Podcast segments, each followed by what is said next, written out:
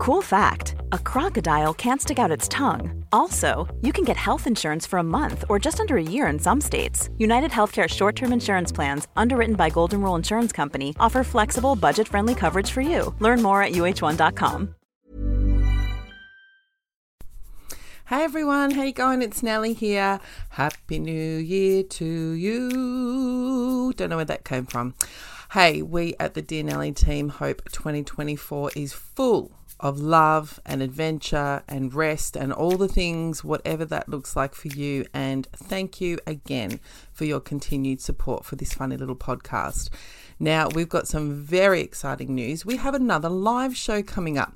This one is on Thursday, the 8th of February, at the Malthouse Outdoors at the iconic Malthouse Theatre in Melbourne as part of their annual podcast season where they showcase mm-hmm, the best podcasts around. I am thrilled to confirm that the lineup includes me, obviously, hosting. We also have comedian, author, and broadcaster Sami Shah. Jesus, he's funny. He's so great on radio. He's so great at all the things. Some of you may know him from The Australian Story on ABC, which featured the incredible tale of him and his now wife, academic Kylie Moore Gilbert, who was sentenced to 10 years in an Iranian prison, but thankfully made it home. What a love story. We also have comedian and dear Nelly favourite, the incomparable Kirsty Webeck, who also happens to be one of my strawberryest of strawberry friends, and I know you all adore her. And last but not least, oh my god, we have comedian and actor Lizzie Hoo. Lizzie Bloody Hoo. She's on all the comedy specials on all the streaming services. And no doubt she's one of the hottest bloody comedians going around. Now, I mean hot as in popular, but you know, you go with whatever. So, look, I urge you to get in and book tickets via the Malthouse website or my website at nellythomas.com. And of course, there are links in the show notes. A couple of other quick reminders keep your calls coming. If you can, join Patreon or Acast Plus for five bucks a month for bonus episodes and other rewards. This year, paid subscribers will get live Zoom events with me throughout the year where we can do Q and A's and interact. Now, this podcast was recorded in the council area known as Darebin in Melbourne. I would like to acknowledge the traditional owners of the land, the Wurundjeri peoples of the Kulin Nation, and pay my respects to their elders past, present, and emerging. Last but not least, some things don't change, moles. This is a sex, dating, and relationships podcast for adults. If you don't like swearing, it's really going to give you the shit. So, off you fuck. Dear Nelly, I could use some advice, dear Nelly. Yes, some help would be nice, dear Nelly. I'm eager to hear your point of view, dear Nelly. There's a lot to explore, dear Nelly. When you're 40 or more, dear Nelly. So I'm hoping we can talk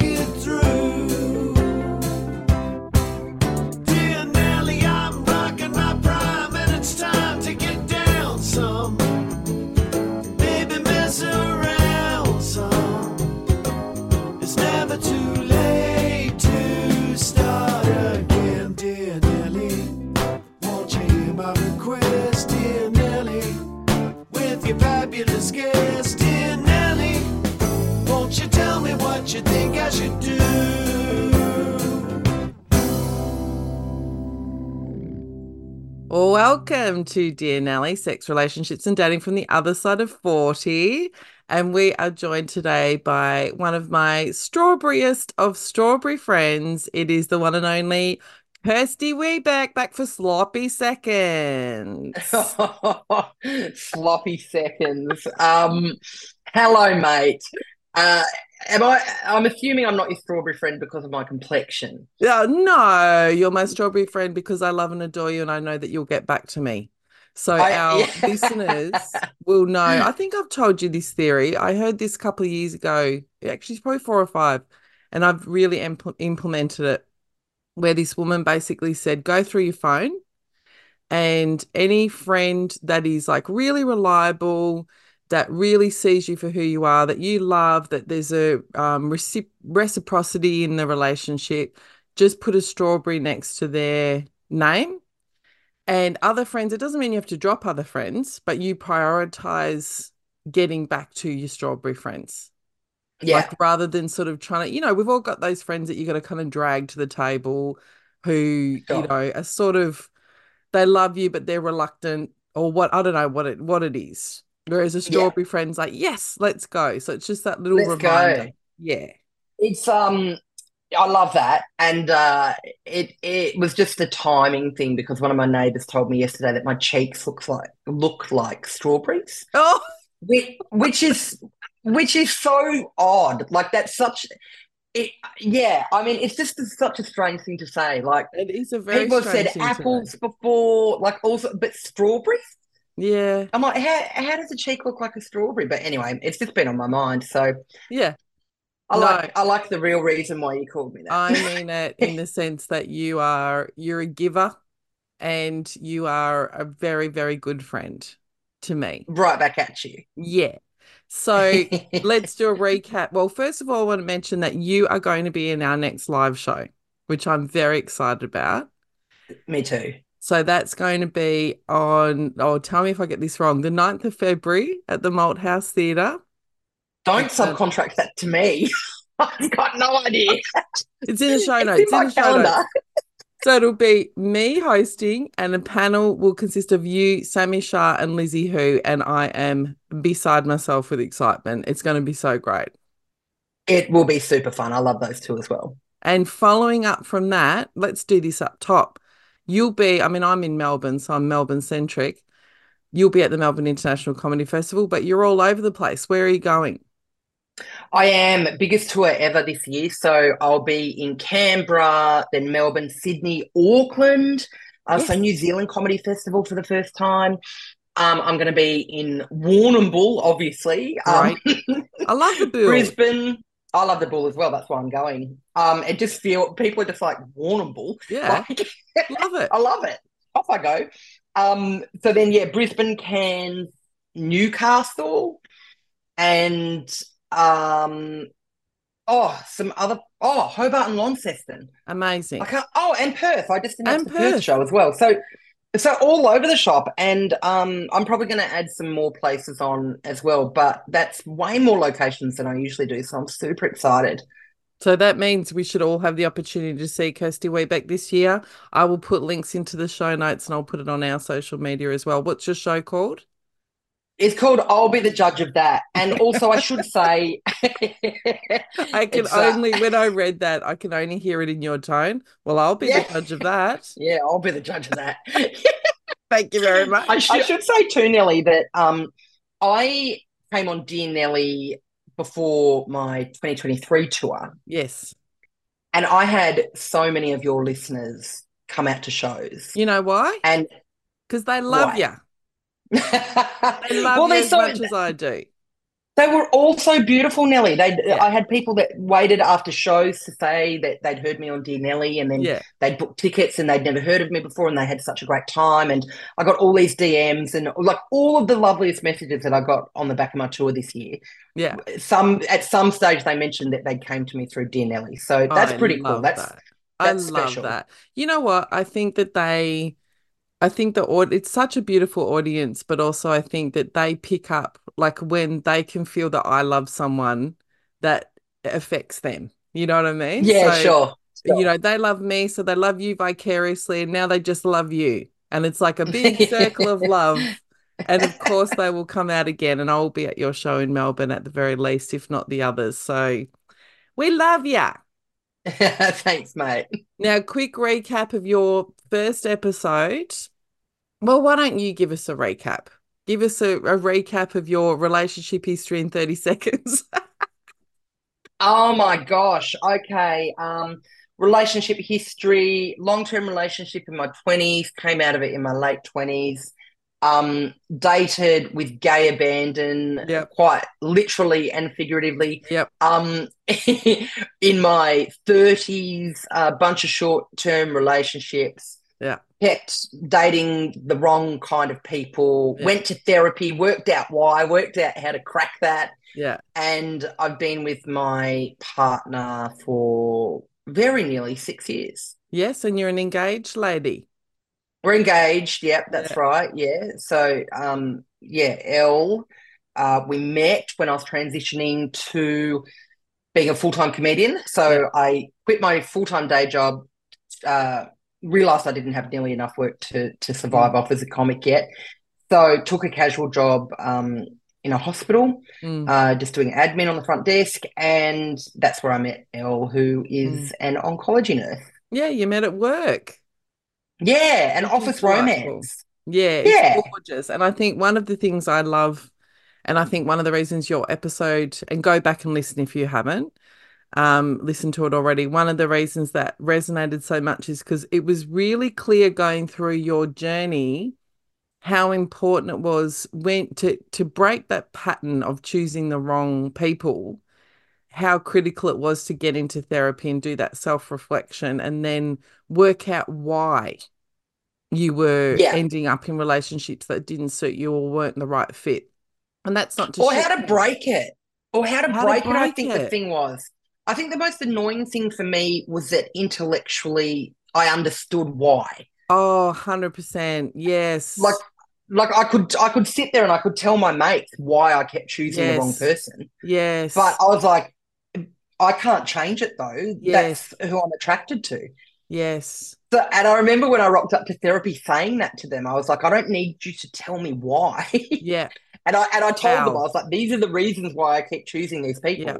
But I, and I was like, I don't want to choose them, but I Mm. need I need to know how to um Uh, create new neural pathways. Yes. Yes.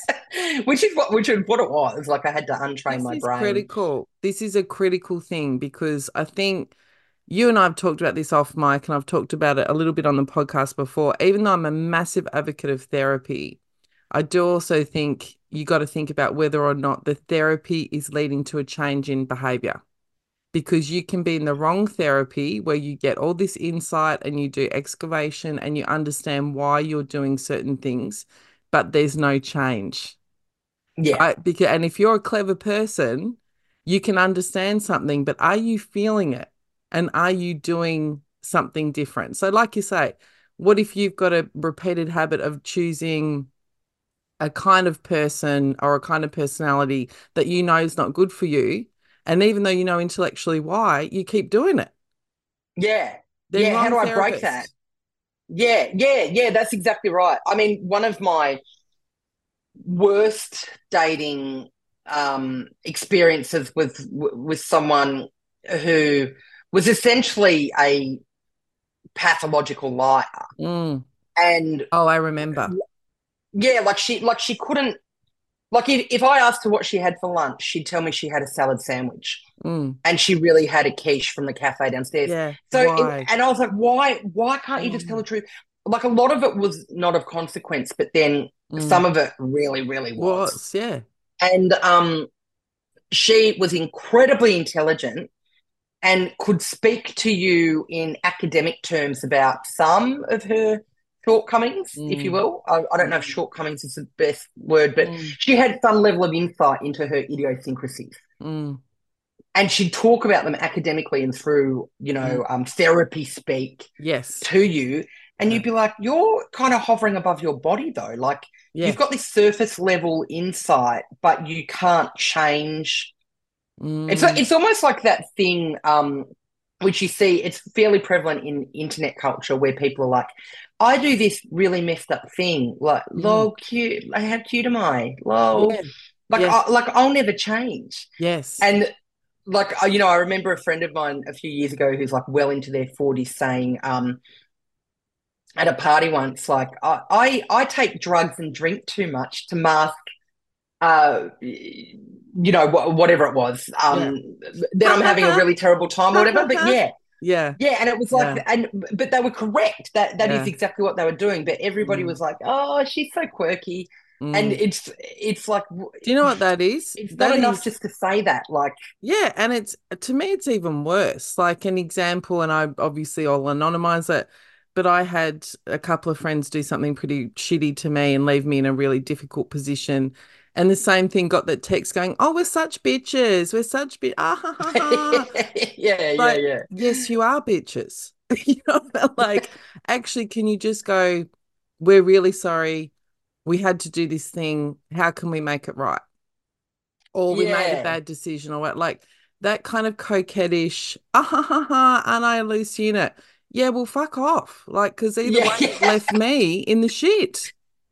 It's a really strange part of our culture. Like, I, I know what you're talking about, and I have a like a situation on a lesser scale, Yeah. but it, it was a situation in which if I'd been the offender, I Mm. just would have gone to the other person and been like, look, what I did Yeah. really sucked, and I'm really sorry. Yeah. And because pe people are so terrible at apologizing. Yes. and and it it does my head in because I'm like incredibly impulsive, Mm. which meant that which I you know I, I'm aware of and I I work on all the time. I'm constantly working on it.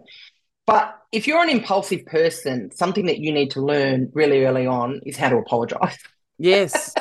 Properly. Yes, properly, sincerely. And so, Yeah. and this is the thing is that, and I never do anything terrible. It's No. it's more not thinking before I speak or whatever. But Yeah.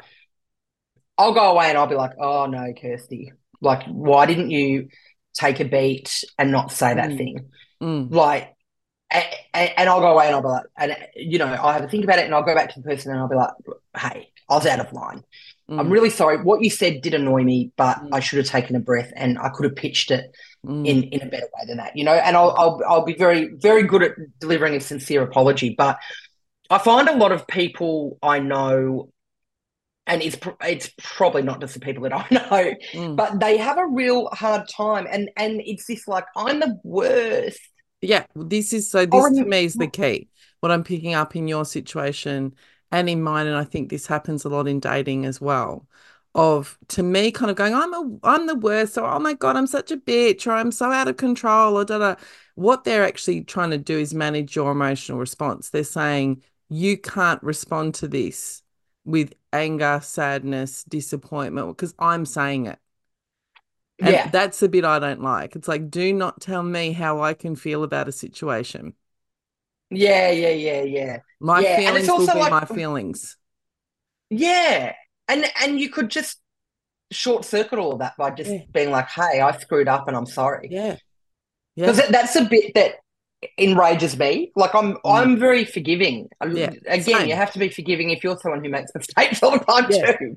Yeah. But it's just in my nature. Like if Yeah. we all screw up, I screw up all the time. totally. Um, I'll apologize to you. You'll apologize to Mm. me, and the friendship will keep rolling. Yeah. But the friendship can't keep rolling for me when somebody just repeatedly comes to me and goes, "Oh my god, what I Mm. did! Wow, Mm. who even am I?" Yeah. And, and I'm like, just just say the word. Yeah. Just just say sorry. Sorry. Like don't yeah, don't just tell me how cute you are. So it's yeah, it's Yeah. just this bizarre, but yeah, it- I don't know. no and it's one of those things like I fixate on it a bit as well. Like once I realize that people are doing stuff like that, you know, Mm. it's that confirmation bias thing. oh, like, shit, yeah. when- Uh, no, When you I- notice that- there's lots of Teslas around, you start seeing Oh, them everywhere. But I think you're right. I think it is actually the downside. There's a lot of upsides to how much more literate we are with therapy speak. And but Mm. that's one of the downsides is that Mm. people can use the language of therapy without implementing it. Yeah, yeah, yeah. Yeah, So because I mean, the basic idea of therapy would be like, you go and apologize. Correct. Like, it, just, it would be so basic. Like, yes, you've upset your friend and you did something terrible. and do Don't you bring them and say I'm the worst. Yeah. Yeah, and how and how do you show them that you know that, like, you know what you're apologizing for? Yeah, that's right. Which which is something you know that I'm always really conscious of is is making the other person aware Mm. like I'm really sorry, Nelly, that I hurt your feelings by, Mm. you know, saying that terrible thing in the heat of the moment. Mm. Um, I should have taken a breath and I didn't mean it. Like whatever. Yeah. Rather than just being like, sorry about Saturday. Yeah. Like Or Yeah. worse, I used to do years ago, I used to do a joke about remember when Howard wouldn't apologize for the stolen generation? I'm like, it's like parents of my parents' generation, whenever they say sorry, it's like, sorry. You know? well, no, that's actually not an apology. You know, like that is what we call sarcasm. And Yeah. you know, if you put it in this context, like this is shit to I mean, I think dating is friendship with sex on a basic level, right? It's Mm. the base of it's friendship. And obviously it's got to be more than that. There's got to be some kind of romantic element to as well. But the rules are pretty similar. The guidelines are pretty similar. If you're dating someone who can never apologize or who is trying to be manipulative in that sort of way of kind of going, this is just me, like take it or leave it, then fucking leave it. Yeah, yeah, yeah. It's not Yeah. cool. And that doesn't mean they need to change their whole personality. But if they can't own their shit, you can't work with that. No. You know, there has to No, be a you can't. willingness for for both people to kind of go, like you say, if you and I are dating and I hurt your feelings, I need to be able to sit with that instead of making it about me Yeah. or dismissing you. Yeah, yeah, yeah. Yeah, all right, how can we work this out? Yeah. And how can I not do it again? If you love someone, you don't want to hurt them. You know, it's it's kind of basic. It's very complicated, but it's also basic. Someone who's going, oh well, you know that classic thing. Well, you're too sensitive. Yeah, yeah, yeah. Okay, well then maybe I'm too sensitive for you. Let's keep it simple. Yeah. See you later. Yeah, yeah, yeah. Because this is how I'm feeling. Like, Yeah. and and my feelings are valid as well. So if you can't meet me in the middle somewhere, Yeah, maybe I am too sensitive. I'm not even going to argue with you. Catch ya. yeah. Now, being sloppy seconds, my dear friend, you get to ask me a question. Is there something you would like to know from the Nelly Thomas universe that you don't already know?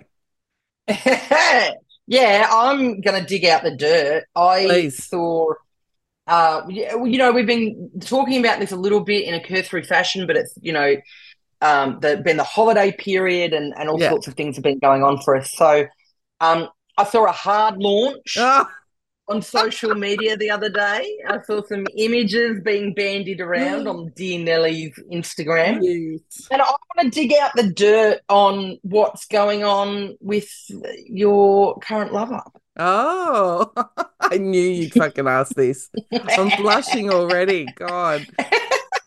So, well, the short story is that, um, you know, I'm always in that thing of kind of like how much information do you know, like you do. I'm very conscious of Linda's privacy, so I'm just kind of Sure. editing in my head. But the short Okay. story is after we went went through this horrible period with our beautiful friend Cal, Mm-hmm. and when she passed away, like before that, I really was, I, I kind of felt like I was done. And, you know, I had talked to you about that. It's like, I feel Yeah. like I keep choosing wrong and all the stuff that you and I had talked about, where the same place that you had been in some years before. I was feeling really despondent. If I'm totally honest, I was feeling like damaged goods right? Mhm. And that that's at its worst, and I wasn't there all the time, but I just sort of thought I can't go back in. I'd had a bit of a rough experience, you know, dating recently, and yeah, anyway, I just was not in a good place. And after Cal passed away, I think I thought a couple of things. One, it's as the reminder, like when you lose anyone that you love, that you could go at any time yourself. It's remind Yep. of your own mortality. Um, Absolutely. But also, I think on a bigger level for me, it was that basic thing. The fundamental basis of my friendship with Cal was, from my point of view, was that she was really proud of me. yeah, she absolutely was. So I think that kind of saying that out loud and talking about that and reflecting on it, it I don't know, it unlocked something in me where I went, no, you are like this is very kind of woo woo, but it's the truth. You are worthy, right? And Yeah, there, yeah. there'll be there's someone for you. So I thought, fuck it, I'm going back on the apps, way back. I'm going back on the apps. Yeah. Um, and I thought I want to do this with a very different intention, um, and really look for different things than I have looked for before. And the way that I would summarize that in the shorthand is I think I'm really used to the way I exist in the world, which is not even a virtue because it can certainly be negative for both parties, but I'm a giver. You know, I'm a Mm. nurturer. I sometimes that's been bad and pathological. It can be me. There's some kind of wound in me that's trying to make people love me. hmm Um, so I can overgive. And I Mhm. thought I need a giver. I need to be nurtured and taken care of and be the one not that it want, it's not reciprocal, but to make sure that there's someone looking out for me as well, who's reading the room for me, and not just the other way around. And lo and behold, the short story is that the first person I matched with was Linda, who you saw on Instagram. She said her love language was cheese. A, I love cheese, but B, that's funny. You know, Yeah, like yeah. if someone's funny, I'm I'm like, yes, I'm interested, especially on a profile because that can be difficult. And if I want to get, pardon the pun, really cheesy, she just had a really lovely smile. And I was like, I, I like that warmth. Like I need that kind of warmth as well. Like I think I have had a tendency in the past to go for a, a little bit like cool people. Mm, I don't, and I mean cool like they're cool in an edgy sense, but also cool as in potentially a bit cold.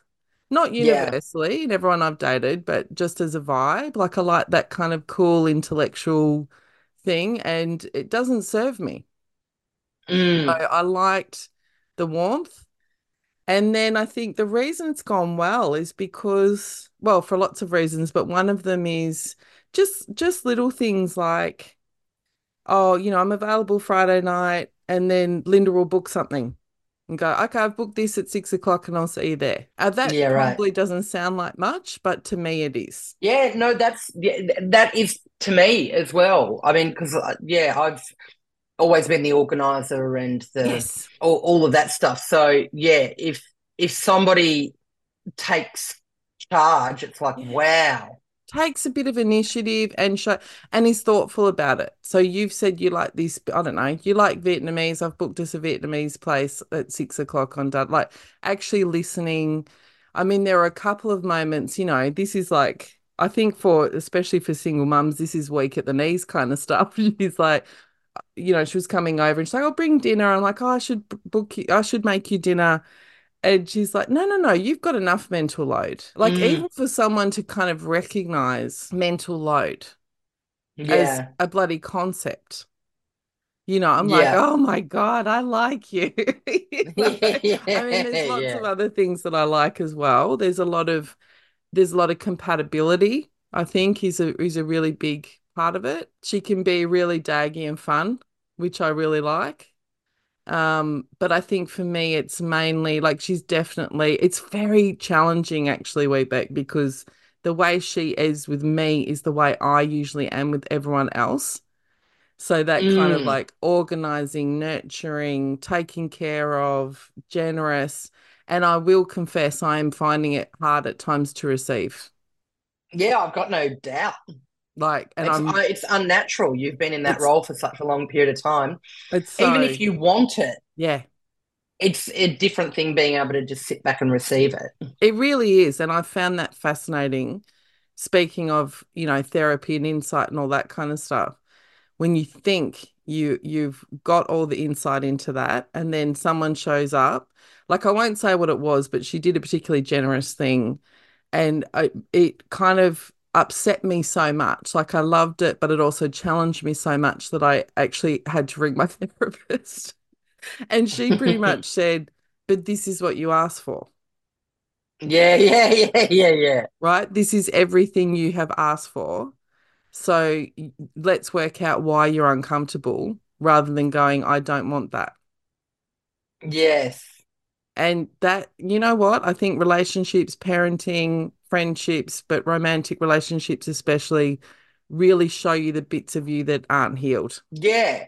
Yes. Yeah. Absolutely. So Yeah, they I'm- do. Like they I'm going through that in real time. Yeah, it's so hard, isn't it? And yeah, also like we're just a constant work in progress, aren't we? Oh. Like when you when you think that you've gotten on top of things, it's like something else pops up and you're like, wow, where'd that come from? What's that about? 100%. Well, like I said, so the like it was a lovely act of generosity, and I thought this is what I've asked for. I want to be seen. I want to be taken care of. I want to do. I want to receive all the things that I give. It's exact. Mm. This particular gesture was exactly the kind of thing that I would do, you know, for a Mm. friend or a partner or my children or whatever. But it just, I, I'm just so unused to it Yeah. it sort of and it taps some part of you that goes i'm not worthy or um so I don't feel right. I'm not used to this. I mean, I've gotten through it and I've accepted the gesture. But I think Yeah. it's important for me to acknowledge to listeners like I'm no different to them, you know, like I'm Yeah. also that work in progress. Uh, Oh, totally. Yeah, we all are. Because it's interesting how the human brain has a propensity to place all the blame and yeah, I, I guess all the blame on onto yourself Yeah. for things. Like Yeah. it, it manages to twist everything negatively onto you. So Yeah. it's like w when you're shining a light on something like um, understanding a need that you have or a want, like to have Mm. somebody that cares for you Mm. in a different way to previous partners. Like your brain will just say to you, "Well, how come? How come none of your previous partners e- ever looked after you like this?" Yeah. And and then your and then your brain just interprets it as Yeah. like you not being worthy or whatever, rather it, than it being like you've Yeah. just been drawn to these people in the past who haven't had a natural um capacity to do that for anyone, not just you.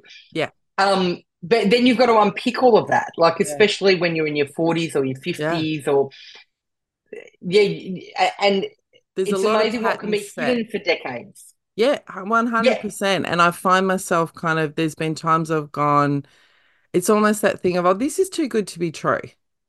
You know, like there's a suspicion. Like I think I'm a naturally optimistic person, but I have found um there's a couple of moments when Linda has done really lovely things where I've kind of gone, oh, you're gonna stop like and I'm embarrassed to admit this, but I'll be honest, you're gonna stop doing this soon.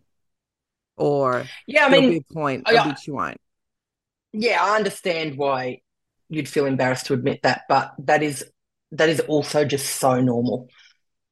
Like oh, good. like anyone anyone oh my who's God. receiving something differently to what they have in Yeah. the past, like it's impossible not to feel suspicious because Yeah. you haven't been exposed to different behavior than Yeah. the behavior that you consistently have been exposed to from different people over a long period of time. Yeah. Like if if every single other situation has panned out to this result here, Mm. Mm, it's impossible not to assume mm. that your current circumstances are also going to end up skewing that way too. Oh, Which is Look. the whole thing with dating and having to let yourself like you've got to lend yourself to the whole thing, don't you? that's and you've got to try and keep your mind open to it. And Mm. you've got to, you know, you've got to take people at face value because think that's because we thing. are trained into that. Yeah, we are. And I think too, and that is also, um, that is very much a two-way street. So one of the things I've noticed that I think gives us a really good chance, I hope, is that when either of us, and I'll just, from me, because it's privacy, I'll just talk about myself. Um, if I go to her and kind of go, actually, like I'm spiraling about this, I'm not met with, oh, well, don't be stupid or don't be sensitive or I didn't say that or I didn't. She will then go, oh, what happened? You know, like for example, if I'm, I have this constant thing that I shouldn't be needy, and that's from childhood. And, you know, saying to her, oh, am I asking you too much? Because I'd asked her to help me with a couple of things. She's like, babe, you're not asking me enough. Like I'm not even, I'm not even close to you're asking too much. But I am so programmed to think that I need too much that even asking for basic stuff from a partner feels a lot. But Mm, to have her meet me in that space instead of dismissing it and kind of going, that's silly, just to reassure and kind of go, okay, now I understand that. Let I will talk about it in a different way and let me reassure you that I don't, we're not even close to how much I'm prepared and happy to give. mm, You know, and I need that reassurance repeatedly. Not yeah, once, sure. you know, repeatedly. And someone, and I will offer that too. But I think to know that you need that, it's not enough. They also need to accept that you need that. Yeah, sure. If Yeah, that makes sense. yeah, yeah, yeah, absolutely. Yeah. Well, that sounds good. Yeah. Honestly, I feel like I'm 50 this year and I feel like a little teenager. Like it's one of it's one of those ones where you're kind of like, oh, that's so cute. Yeah, that's awesome. And you know what? On my but I've been talking about in the negatives. On the base level, I'm like, fuck, I deserve this. Mm, You know? you. Like also kind of leaning into that and kind of going, yes, this is how it's supposed to be.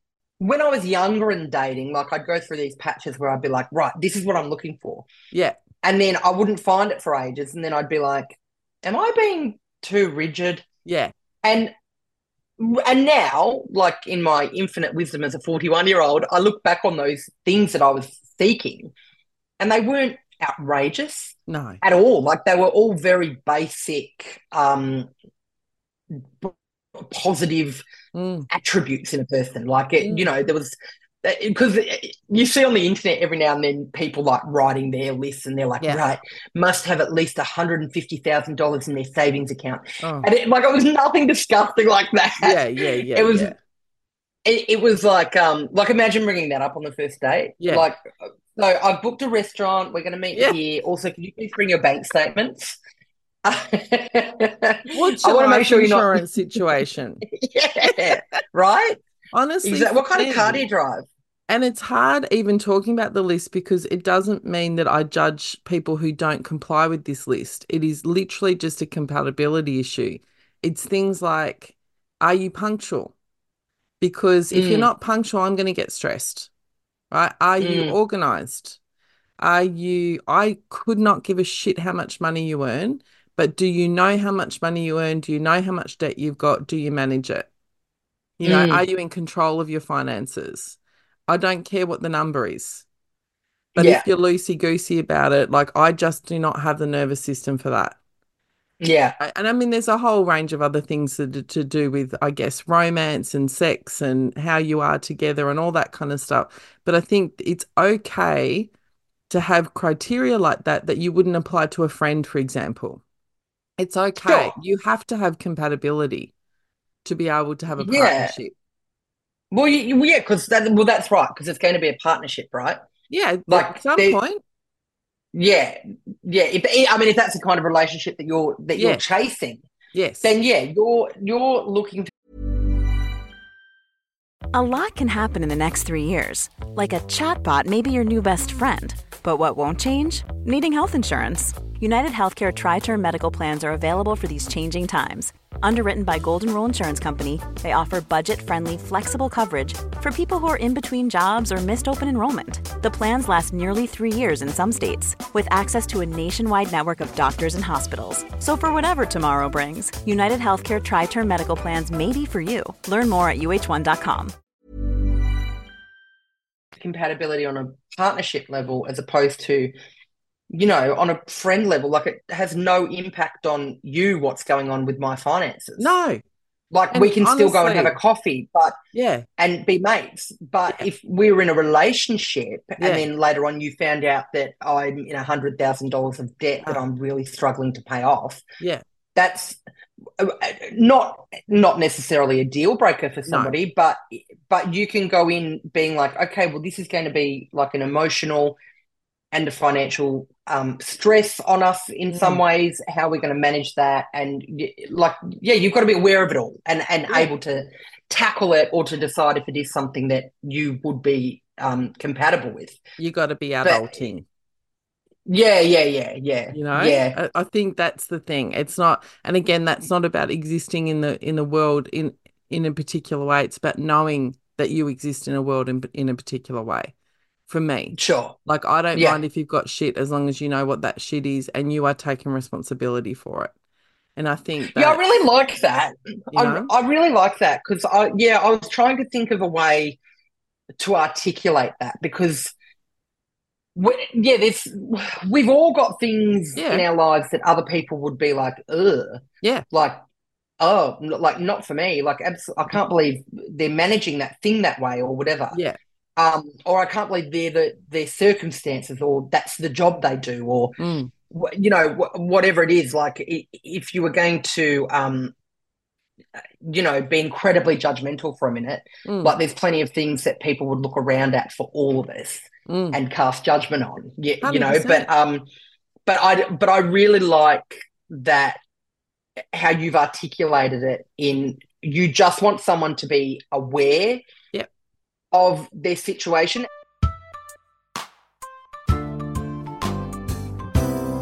All right, I'm going to move us on. Are you ready for a listener call, my friend? I'm ready. I'm so ready. Hi, Nelly. This is Jude, one of your listeners from the UK. I've been listening to you firstly on Single Life of Us and now on Dear Nelly, and I love the podcasts.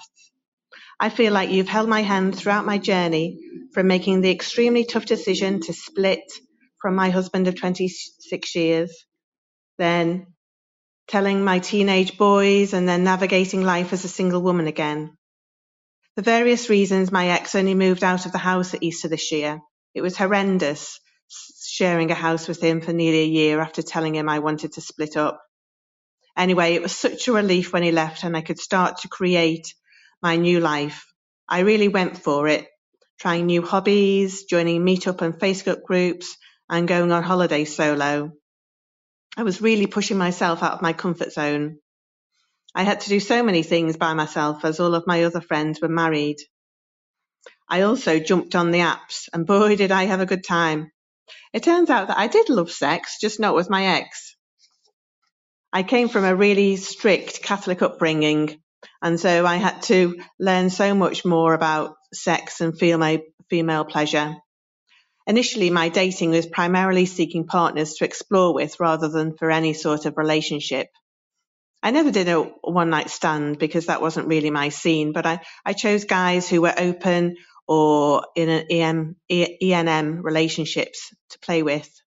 I never really met them on a, a regular basis, just, you know, once a month or something like that. Then I met a guy who, who I've been seeing since September on a regular basis, probably once a week. But, and it's not just for sex. We sort of go out and I suppose we, we date. Yeah. At the beginning, we both said we weren't looking for a long term partner. And that's still true because I don't want to give up all the freedom that I've, that I've only just got back, if you like. But I have to admit that I'm starting to get feelings for him. Um, I have discussed it with him and he says that he likes me and enjoys my company, but isn't looking for anything more. And I understand that he, he was never offering it that at the beginning and he's, he's always been truthful with me. He lives in London, which is about two hours away from me, has two young children who he sees every other weekend and a busy job. Ideally, I would like to be able to see him more than once a week when he comes up to my area for work. But I'm wondering if partly that is because I'm starting to come down from the general high of my ex leaving me. I'm starting to feel a bit lonely in general. Um, so it might be that, that I'm sort of trying to fill that void with him. Lots of people that I've talked to are, are saying that I should finish it as I will get hurt, but I'm really reluctant because I'm learning so much about communication and relationships from him. He's really emotionally intelligent. I always struggled to communicate with my ex. He would always shut me down and wouldn't want to talk about things. So it's it's been really um, good to to be able to talk to, to him about things and you know to really open up and be vulnerable. So my question is, how do you have a relationship with someone when you know that it's not going to be forever? I mean, I suppose you never know that a relationship's going to be forever anyway, but there are so many resources available giving advice for standard long-term relationships, but not for a more modern version. So, any advice, Nelly? What would you recommend? Cut my losses and, and stop seeing him now before I get hurt or, or carry on and, and enjoy the time that I have him and carry on, um, I suppose, learning from him. Anyway, keep up the good work. I love your podcasts. Thanks, Nelly. Bye. Kirsty Webeck, I couldn't love this bitch more. I was about to say I love her so I love her so much. She's doing all the right things, all the hard things. Mm. Tell me what you hear. I've got like a trillion thoughts, but I want to know your what do, what do you hear? I've got a trillion thoughts as well. I mean, the big red flag for me is her saying, you know, do I stick around until I get hurt? Yeah. Like, already acknowledging that that's the inevitable. It's coming. And just Yeah. in that really simple sentence, like acknowledging that you're well aware that you're already in a position emotionally where when it comes to an end, Mm, it's going to hurt. And it also sounds like that when it comes to an end, yeah. Not if it comes to an end. And that's the big difference. Like, um, you know, she, um, you know, very sagely at the end said, not that any relationship that you get Mm. into, you know, is going to last forever, Mm, but there, there's a hope that it will, yes. and you, you know, you're working towards that. So, Yeah. I think if I were in this situation, I think I'd ask myself really, really honestly Mm, if I thought that any good could come of me just sticking around Mm. and waiting until the heartbreak. Yeah. Basically. And and it's a very personal thing. mm, So for Mm. me, I know that wouldn't work. mm, if I'd started developing feelings for somebody, like Mm. I know that that wouldn't work. Whereas if I were just out there and I was single and I'd committed to just having like a summer of fun, Yeah. like just dipping a toe in, it's very it's very different because the way that you approach those kinds of periods in your life is very different. Like you don't you don't develop an emotional attachment with people. Like you spend less time with them. Like mm, you, you know, you make it really clear really early on that it might be like a no strings attached kind of thing. mm, And that's what it is. It's like going over to each other's houses at 10 o'clock at night and whatever. Yeah. Like, yeah. you know, you're really wining and dining and going to the cinema and introducing them around to your friends and that kind of thing. which is more So- relationships vibes. Yes. Yeah, yeah. Yes. So I mean, that's that's the thing is that you've got to know what you're getting yourself into Mm. and whether that's what you want to be into. Yeah. I think. Yeah. And so for me, there were a million red flags in what she was saying, which would make me go, Mm, it sounds like you already know what the answer is. Like Yeah. it sounds that you know that you should probably bail before you're in over your head and the Mm. pain is insurmountable. mm, Um, and then maybe you just have to have a little think about, like, you know, whether it is that you're out looking for a long term relationship again now, like if yeah. that's what, What it is for. you're after. Yeah, Let me and if that's the of- case, this isn't it. I'll put a couple of things to you and see what you reckon. I find this one fascinating because I absolutely love her. And I think she's done everything, you know, that, and I'm saying this in air quotes, but everything you should do. You know, she's been Yeah. really upfront and honest.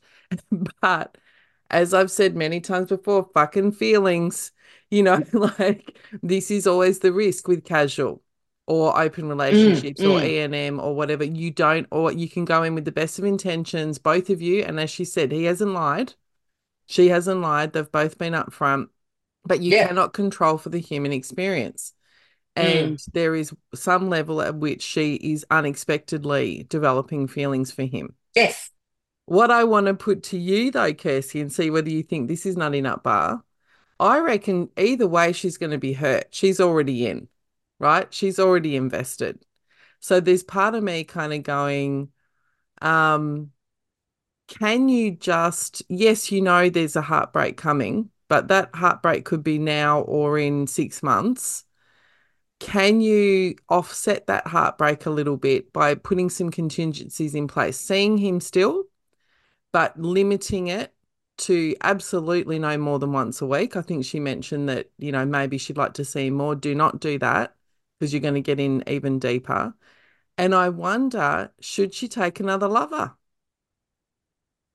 Well, look, I think that that genuinely is probably what I would do. This is what I think I, I- would do. That's why I'm saying it. Like Yeah, honest balls 'cause to I-. Yeah, no, I think I would do that too. I Yeah. I think because you're right. Like that way, you're taking back a little bit of the control of the heartbreak. You are. You're also um, diffusing some of it because you won't have all your eggs in one basket. Yep. So what you're doing is you're slowly putting a foot out the door. Correct. And then at a minimum, when it does draw to an end, Yeah. it, you've got something else You've got another anyway. option. And the brutal truth, because she's trying to, what I hear is is a woman who's, you know, closer to my age, who's gone, all these scripts that I've had, this traditional kind of setup hasn't worked for me. I want to do something different. You are doing something different. I reckon let's take that one more step and kind of go, I reckon you can stay with this guy. It is going to hurt you. It is going to hurt you if it ends, but I think it's going to hurt you anyway.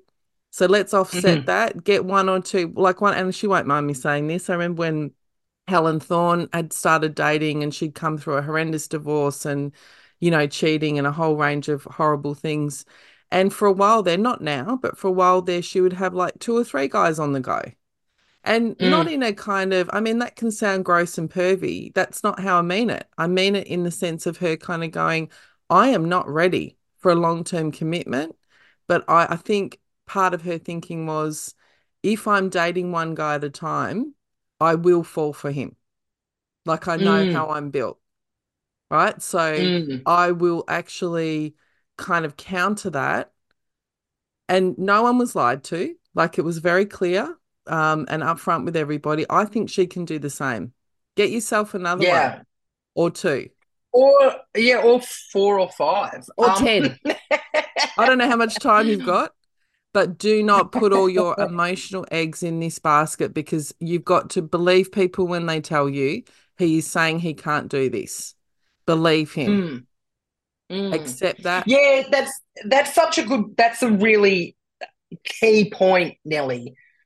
And something that I it took me many years of dating quite a bit Yeah, me too. to get my head around like and it's it's a meme yeah, like I, I can change her or I can Yeah. change him or whatever like in like in any way but but this falls under that umbrella like and we've all we've all got friends going through it right Mm. now where they're talking to you and they're going oh yeah like you know he he says that he doesn't want another relationship but I think that he'll eventually fall for me yeah. and it doesn't happen you've got to believe people You've got to. and at, at, at a minimum it's for self-protection but also they're telling you Yeah. just listen to them yeah, but absolutely. So that's that's the key factor. But I think you're right. I mean, I think it it'd really cushion the fall. Like, Yeah. um, and there's absolutely no reason to have all the eggs in one. one, basket, especially when they've told you that they're what you're getting right now is it.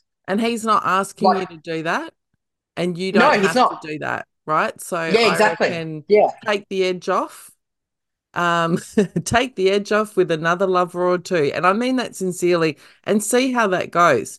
And if a few months down the track, like if I'm sure you know she doesn't seem to have any trouble meeting up with people via Tinder or wherever she's doing it. If a few months down the track you're still feeling like I'm yearning to a degree that's debilitating or I'm feeling heartbreak, then yeah, you'll have to cut it off with him. But I think there's Yeah. somewhere in the middle now. Mm, Keep him on the go. You feel like you're having a great time. And I think even more importantly, you're learning stuff from him. You finally come across someone who is actually communicating with you, who listens, who's showing you what you deserve and and should have, even if it's not with him, that will help you expect that in your next relationship. yeah, And that's yeah, lovely. We can learn things from people we're only with for a short time, you know, and Yeah. kind of go, oh, wow, this is what it's supposed to be like. She's obviously had an ex who I think she used the word shut her down all the time. Even Mm. maybe if you want to get philosophical about it, has this man come into your life to show you that that's not right? yeah. I I feel like that about people like quite frequently. Mm. Like it's that whole, oh gosh, I'm about to introduce a topic that I can't remember what the. you know, when you start a story and then you realize Yeah. that you can't remember the guts of the story, I've just done that. But you know that like people come into your lives for like a season Yeah. or a lifetime or whatever. Like, but, but oh god, but I've really cooked it, haven't I? I wish I No, hadn't no, gone down I this. know exactly what you mean. I do think, I do think whether you think it's by fate or it's just a learning opportunity, some people can't like I have literally dated, you know, been on a couple of dates with people where I've gone, I've learned something from you. I've learned something from you about myself, or I've learned Yeah. something from you in how you operate in the world, or how you exist in space, or how you talk to me, or any and it doesn't have to be that they're your forever. It can be I'm actually gathering these tools for if I do find a forever. Yeah, yeah. It was like when I, um, you know, went to therapy about the people that I was attracted to or, Yeah. or attracting. And throughout that process, I continued to date and I dated some people that still fell under that category. Yeah. And I found myself not being attracted to it anymore. Yes. And that in itself Yes. was a major lesson. And like, and I came away from those like rather than feeling like I'd wasted my time in any way or whatever, Mm, or feeling betrayed because they'd misrepresented themselves over text or whatever it was. mm, I came away feeling really grateful Mm. that they had been, you know, that they'd come into my path to show me that I was making progress. Or 100%. that- I Yeah. cannot agree with this more. So I'll give you a real world example, and I feel vulnerable saying this, but again, that's the nature of the podcast. I the thing that I the reason I am actually really optimistic about Linda is that when I am around her, my nervous system feels settled. I feel calm, that's a huge sign. right? In a way that I haven't for a long time. And that to me is like, okay, this is what you've been working toward. Forget all the overthinking, forget all the, you know, analyses, the excavation. Just trust your body. How do you feel? You feel calm in her presence? That means something. Yeah. And maybe this guy's teaching her that. Yeah. I feel listened to, I feel seen, he communicates with me, even when he's saying what I don't like, which is that I can't Mm. have the re- kind of relationship you want. You know where you stand. You're not being shut down. Now you know the next time you go into whether it's casual or long term, you know that that's a baseline. Mm. And you've got to experience that, not just think it. Yes, that's right. Oh, I love this for her. Can you please call back and tell us how it's going? Because I want to know everything. Like, this feels like a rom com situation. All right, we're going to finish. Of course, you and I jibber jabbered. We're going to finish on big mistake. So, with all sloppy seconds, I ask, what is the biggest mistake that you see in dating and relationships, either that you've experienced or that you observe in others? Okay, well, there's so many of them. Do you want to give me three? I'll give you just one. I'll, I'll, what I'm going to do whenever I have too many ideas about something, I just, I'm like, what's the first thing that springs to mind? Yeah. So when you said the question, the first thing that sprang to mind for me was expecting to get everything you need from one person. 100%. Tell me more.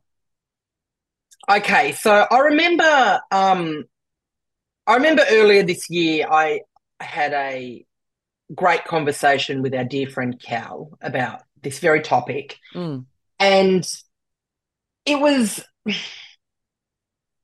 I feel like when I was younger probably just by virtue of what we're sold by Hollywood or whatever while we're growing up I, I feel like I thought you'd find your person and and you know they'd be the uh, your other half. I was just going to Like say, let's listen to the language. I'm going to find my twin flame, my other half. Yeah. They will complete Yeah. me. And guess what that Yeah. says unconsciously to all little kids? You are not complete. you're not complete. Exactly. That's exactly right. And I mean, it's still very much present in pop culture now, but probably to a slightly lesser extent or in a slightly different way to when we were growing up. But um, yeah, it was that. It was like, and, and it's how people introduce their partners. Here's my Yeah. other half. Mm. like all of that kind of stuff. And it's like, no, you're a complete person, which is Yep. why there are so many people who are very happily thriving as single people. Yes. Um, you know, there's a real groundswell in that culture now where you don't have to be attached, you don't have to No, be in a don't. relationship.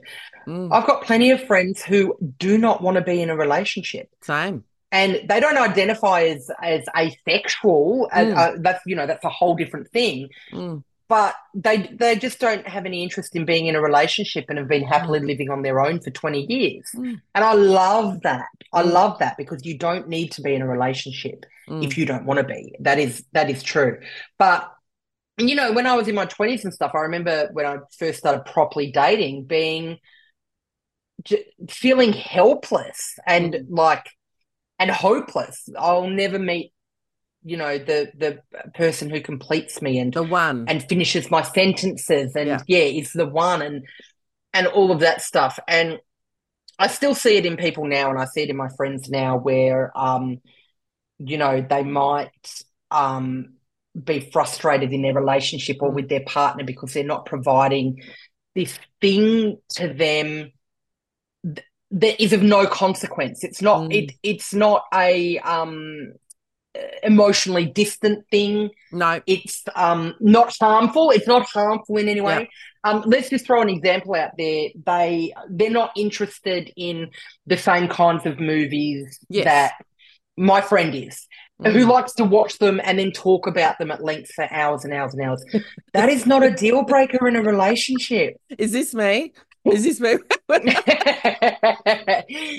but you, your partner doesn't have to be into the same kind of movies as you no. you you you could find out that you enjoy going to watch them on your own and then you enjoy reading internet forums on them Yeah. you could get yourself into a facebook group of like-minded people and go and go with them to Yeah. the movies to watch those things and have dinner and a debrief after Can I like, give you? I'll you- give you an example. So, and this will. I was waiting for you to actually meet us in real life for, to drop this on you, but I'll do it now.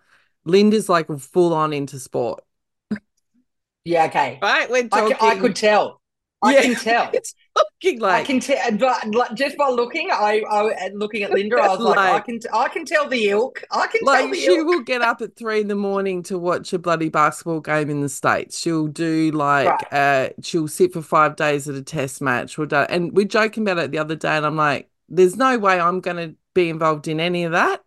But equally, Yeah. I don't expect you to watch the Kardashians. I can do that on my own. Yeah, Right? Like, and that's a literal right. example. But I think, and I'll anonymize, but a mate of mine was saying who started seeing someone recently, like, oh, they're not really my intellectual equal. They're not dumb, you know, or they're not like, you know, they're no slouch in the intellect department, but they're not quite at my kind of level. And I said to her, so what? Like, you've got friends who are at that level. You can't get everything from one person.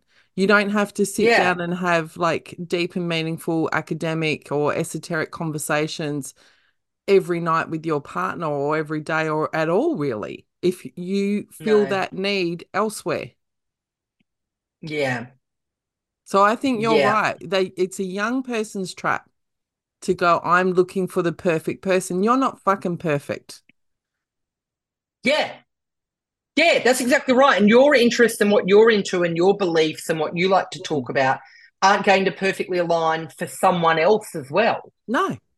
Like, there's a flip side Yeah. to that. You can't date someone and be like, she's not interested when I talk for hours about that TV show. She's not the one for me. Yes. Because on the flip side of that is somebody going, Oh my God, she spoke to me for hours about that TV show. She's not the one for me. Like, Yeah. you've got to find a middle ground. And I think, yeah, I, I, I've heard it a little bit lately, like people mm. complaining about not getting that extra thing from the person that is very mm-hmm. superficial.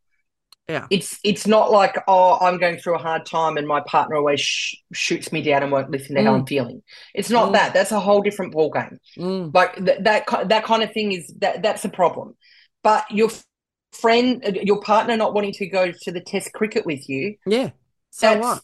you don't need to break up over that No. that's totally fine like you can you can go and uh, go for a walk on the beach with your friends or whatever it is that you like to do while your partner's off doing that thing. Um, And to flip it, Kirsty, and I think, and you know, I've done this, and I presume you've done it as well. You can have that person who, on paper, where you go, right, they look what they look the way that I like, they dress the way that I like, they have similar interests to me, they have, you know, whatever the things are that we're talking about, they like the same shows as me, the movies, the books, and whatever. Um, when I'm sick, are they there? Right? When I spiral, can they sit with it? Can they hold my hand when I'm having a hard day? Are they interested mm, in the things that I'm interested in, even if they're not interested in them? Do they listen to mm, me? Like, those are the important things. Because the other mm. shit, like the danger as well, if you're too similar, is the danger is that enmeshment that we talked about before, where you end up doing everything together. You know, again, concrete example of Linda's at a five day test match. Well, good. I got time to go and see Kirsty and go for a walk on the beach. Yeah, If yeah, we have to do everything yeah. together, then I actually lose my friendships.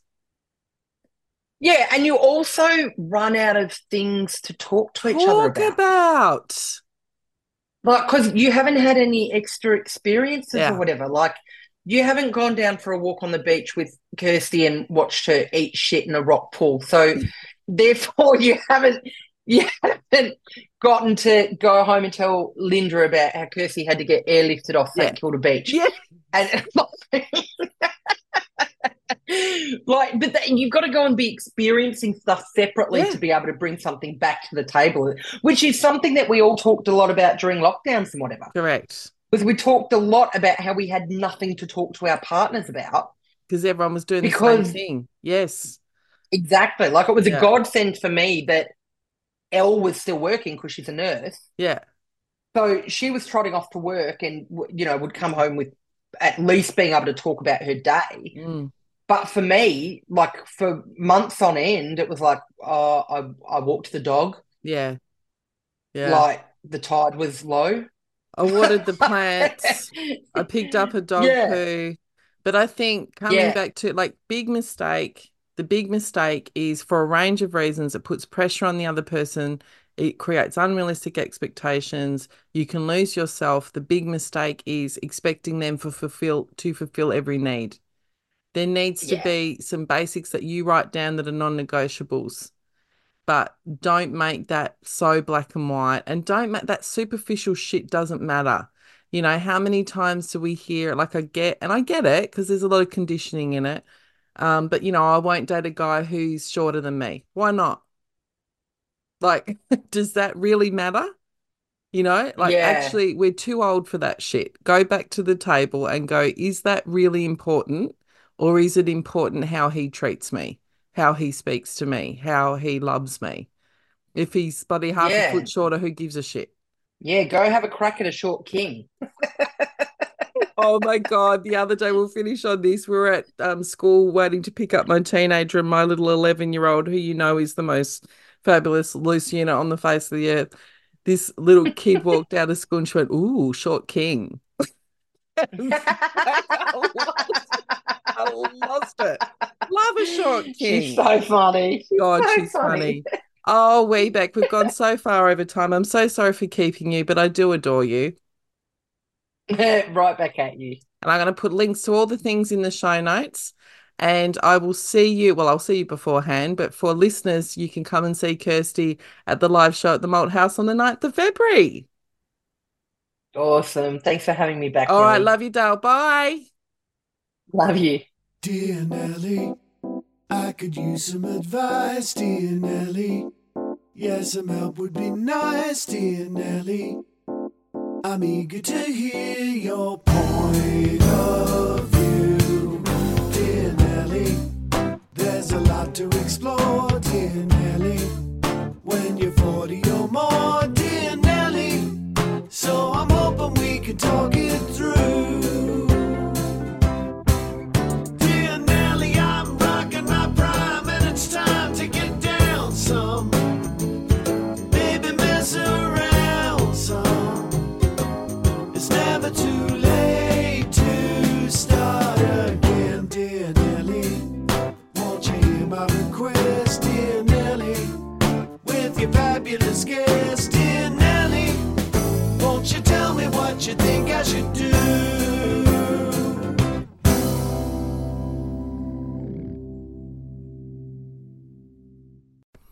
Hey everyone, it's Nelly here, just popping in to remind you to send in your listener calls.